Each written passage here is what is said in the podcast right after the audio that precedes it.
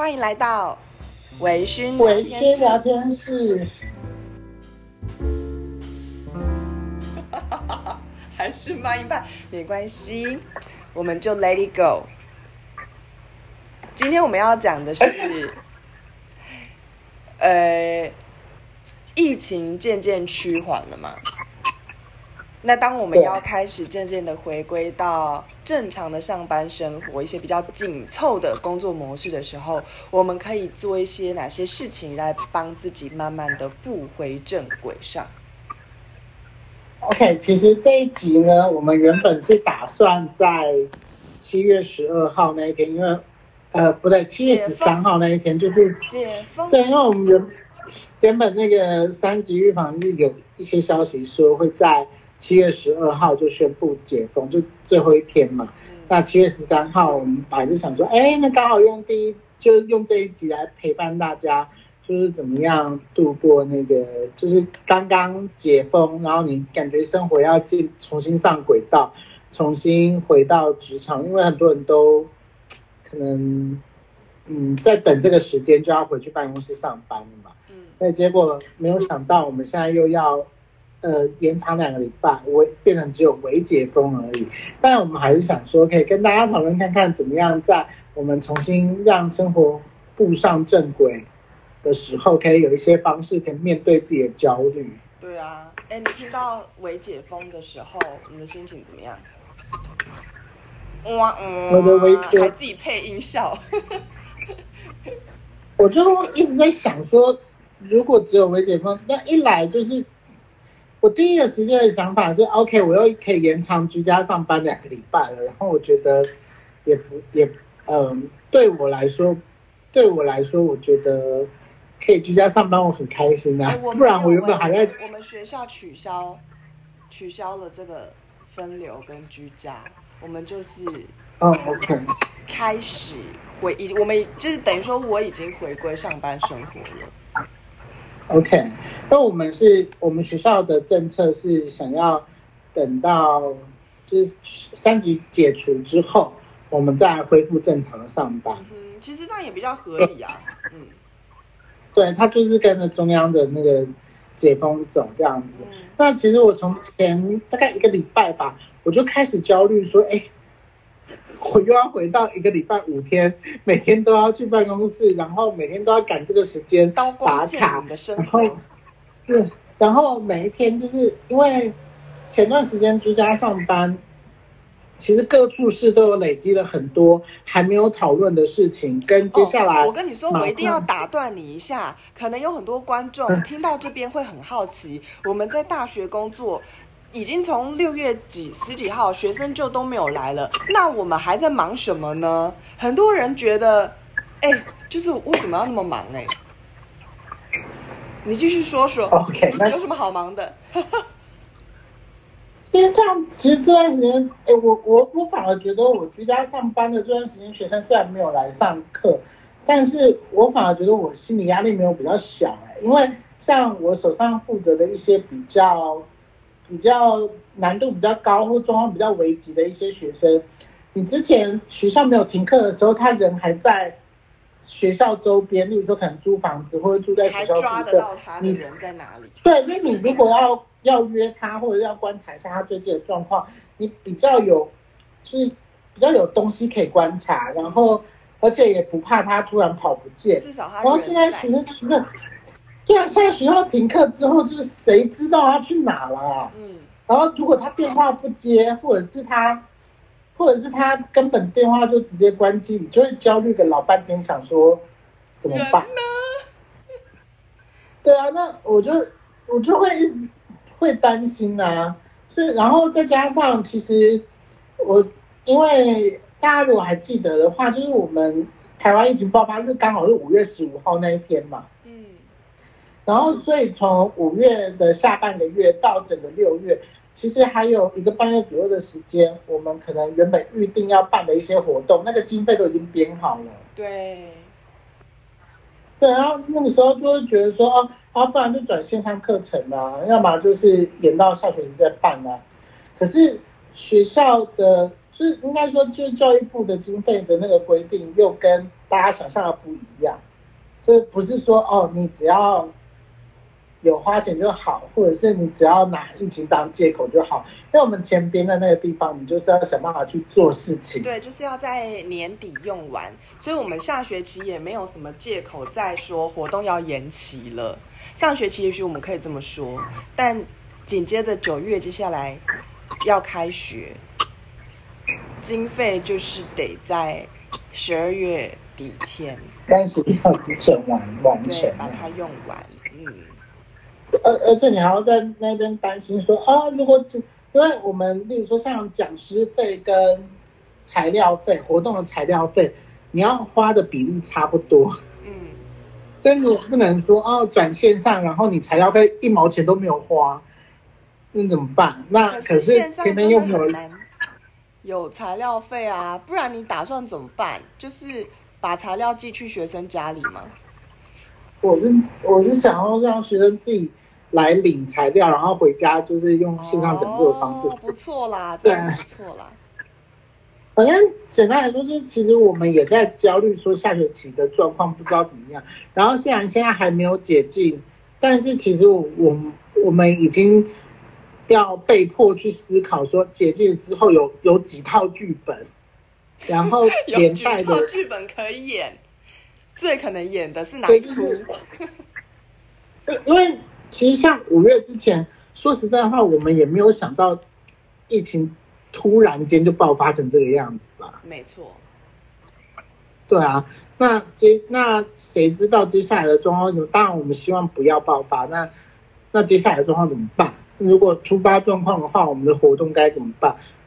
我们跟学生谈的那个过程该怎么进度该怎么掌握之类，就其实也都是要思考的部分。所以其实现在解禁之前，像现在我们目前是预定在7月26号解禁嘛，那也是会担心说解禁之后的生活会怎么样。所以其实我那个时候在新宅配跟民众做1对1咨询的时候，我也听到很多类似的声音呢，就是担心说啊，要重新回去上班了，解封要回去上班了。我如果我忘记我之前事情做到什么样的阶段该怎么办，或者是我不知道等我回去上班之后会面临什么样的状况，新的挑战，然后他们反而会焦虑起来。对。所以我们这集要来讨论一下，我们可以用哪些像仪式感的步骤带自己一步一步的回归到那个比较有动力的自己。对，因为毕竟我真的还是要讲说，就是这段时间真的是太特殊的一个时间了，然后很多就是它不是像放个周末一样，然后你突然会就是它不是像放个周末一样，然后你就非常理所当然的礼拜一回到办公室上班的样子。对，其实我们在这段时间心情就是一直不停的在调整嘛，然后一直不停的在重新去思考很多的可能性跟可能的剧本。是，对，所以这一集我们就是花了一点时间做开场，描述一下我们自己生活当中遇到的困境，然后也要跟大家讲一下说，在开始之前我们就在解禁之前，我们可以做一些什么，让自己的心态上更好的去准备接下来的一连串生活重新启动的感觉。我觉得这个感觉有点像小学生要去上学的前一天晚上，你要整理书包的时候。我不知道对你来说的经验是什么，可是以前小学的时候，我在整理书包就会有一种我开始在为明天做准备，然后我一边整理明天要带的课本，我也一边的蕊一下明天可能会上哪些课，然后让自己心里大概有一个谱，知道明天大概会怎么过，然后我可能在哪一堂课我需要花费比较多的精力，哪几堂课我可能可以稍微放松一下，是不是大概就是这种感觉？所以它就是一个收心操的过程。那在我们心理学上，我们会把它称作是一个仪式化的行为，仪式性的行为。就是我们稍微在脑袋里面做一些预演，就有点像是小朋友在那种3到5岁睡觉之前，如果呢你开始讲故事，然后某个那个兔兔音乐开始放下去，然后灯光开始暗掉变成小夜灯，他就知道他要睡觉了。这种也是一种仪式化的行为。对啊，所以其实我自己在录这集之前，我想到一些我自己会做的事情。好，你说。例如说，像前一天我一定会想办法吃一顿好的。哦，真的吗？ OK， 好，很好。我就很重吃，我就觉得说啊，明天要开始又要怎么样，那我今天先过一些 happy 一点的。我跟你说 ，Jimmy 在吃东西都没有在看价钱的。有需要这样爆我料吗？哎、欸，这是很令人羡慕的一件事情哎、欸。还好吧，不就是吃 IKEA 那一类的，就是顶多就400-500，就去吃港式饮茶。我是在称赞这个习惯跟宠爱自己的态度很好，可是我也要说，因为 Jimmy 在其他的生活花费其实也都没有什么，所以他就是非常重吃，但是他也就是重这个而已。对，但其实像我自己的话，一个完整的仪式性行为，就是例如说像前一天我可能会想办法让自己开心，就例如说像吃点东西啊，吃点自己想吃的东西，然后可能会做一些自己喜欢的休闲活动，例如说像可能看网球之类的，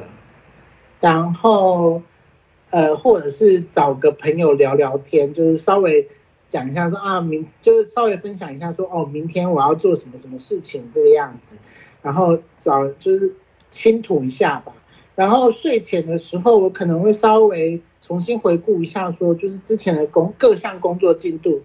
进行到哪个地方了，就是稍微先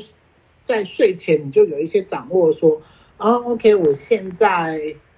的状况是怎么样？那等到明天回到办公室之后，我要做什么事情？有什么事情可能要等着我忙碌？这样子就是它是一个定锚的动作，就是让你心里面比较不会完全是慌张，然后不知道该怎么办的那个情境，预演的感觉。所以我觉得，对，就是你心里面对于现在已经有的进度稍微掌握一下，然后接下来就是一开始的时候，一进到办公室你要做些什么事情呢？对一个心态上面的准备，我觉得对我来说是很有帮助的。这是我自己在热身的一些小撇步。嗯。你自己嘞？对我来说的话，因为我个人其实很喜欢居家清洁用品。什么叫做就是香氛类的一些东西，例如说沐浴乳啊、香皂啊。就是这种东西我都很喜欢。那最近呢，我收到一个我很开心的礼物，而且是我想了超级久，我都没有跟别人讲我很喜欢那个，结果我吸引力法则就把我喜欢那个东西送给我了。就是沙泵的沐浴油，很高级。然后最近我就用它洗澡的时候，我就觉得洗完澡觉得自己完全像享受了 SPA 一样。肌肤超级的柔嫩，然后整个香气我都觉得好高级哦，然后自己心情就非常好，所以我就是发现，哎，这样子可以让我在隔天上班的时候，你知道那个开心可以延续到隔天上班。所以其实你的仪式性行为是让，就是你也是让自己在身体上面是放松的状态，然后让自己，比如说闻到那个你喜欢的味道啊，然后肌肤的感觉啊之类的，然后让自己是在一个身心愉悦的状态之下去准备，对，然后明天可以好好的上班，对啊，那这样子的话，你对于工作的准备会有哪一些呢？其实工作准备，我觉得其实就没有分所谓的疫情前、疫情后啦。我本来就是会在比较早的时间点就开始思考说，啊，接下来有哪些工作要完成，然后每一项工作都大概抓一下进度。只是说下个学期的活动到底要怎么办，我觉得应该是每一个大专院校的行政人员承办人都在伤脑筋，因为不能办实体的活动，只能线上进行的话，可能我们真的要开始想怎么去变化。对啊，我自己OK， 对，所以其实你遇到的困境跟我差不多。关于热身的小技巧，我还有就是在新来会服务一般民众的时候，我还有听到一些就是常见的热身的问题，例如说像他可能就是居家上班的期间，他已经忘记了跟同事互动的那个感觉，因为大家也知道，就是其实在居家的时候，你比较不需要面对到同事啊这些人啊，然后可能你的职场环境不见得是你喜欢的那个人际氛围，对，那他心态上面可能要做一些准备，或者是其实他已经忘记说在现场，例如说像开会的时候他要准备哪些的资料，那是比较现实的问题嘛，或者是在完成他的工作的时候，他的长处是什么，然后有哪一些是他要小心谨慎的部分。可是其实老实说，你在讲这一串的时候，我心里会想说，会忘记这些部分。因为其实像我的朋友跟我讲的部分是，例如说像他可能在居家上班的时候，他会都是长官交办一件事情来，然后他就把这件事情结束送出去就好了。非常的明显。但他不太有。对，他其实比较类似像作业员那种感觉。可是你也知道，就是一般职场，其实你不是只是完成一件事情而已，你还要承上启下。是。除了你要面对周边的同事之外，你也要去思考看看说就是有没有什么东西事情要合的，要想得更周延的。对，事情要怎么规划，然后事后要怎么收尾，所以大家都是。他都是可能会有的问题啦，所以有一些人他的确会担心说，如果我没有办法一下子让自己这么快进入到工作状态的话，大概怎么办？对啊，所以其实那些都是焦虑的来源。那我问你其实工作真的有非常多繁琐的事情要记得，那因为我本身就是一个粗线条，所以就是我已经知道我自己是一个粗线条，所以我很习惯在工作的时候做很多的笔记。那反而在接下来就是刚刚谈到的这个状况当中，那我就会觉得那我就直接去翻我的笔记就好了，我就不会太担心自己再重新做一些以前 routine 的工作的时候会忘记什么事情。对你来说会这样吗？会啊，所以其实我自己在要开始工作之前，像其实我觉得你刚刚讲那个放寒暑假结束前的那个准备，小朋友在放寒暑假结束前的那个准备，我觉得非常的贴切。像我之前如果要开学前的时候，我也会稍微就是你知道脑袋里面再 run 过一次，就是要提醒自己的事情。对，就是包含比如说我盘点一下我的能力，我之前做的还不错的事情，我哪些事情是在我的掌控当中，哪些事情是我知道只要他来到我面前我有办法好好的把它解决，然后哪些事情是我可能做的比较不好，我比较有挑战性，就是可能会比较有危机的事情，我也稍微去我也稍微去思考一下，就是其实我觉得他就是你重新盘点一下自己的军火库的那种感觉。对，然后当你然后也去思考一下说之前你遇到危机的时候，在你的职场环境谁会给你最多的协助，然后你的资源是什么，就是你稍微先把你一些身边的资源啊，你自己的能力啊，去做一些整理，我觉得它都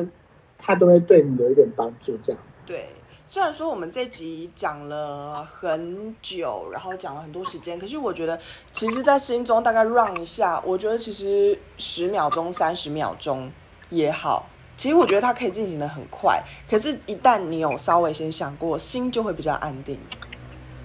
对，它就是让你的心比较定下来，然后让你比较不容易陷入到就是很焦虑的情境吧。好，那这一集就到这边结束了，希望大家在就是解禁之后呢，也可以开开心心的重新让你的生活回到轨道，然后不要有太多的挣扎跟痛苦。第一，祝福大家，我们拜拜。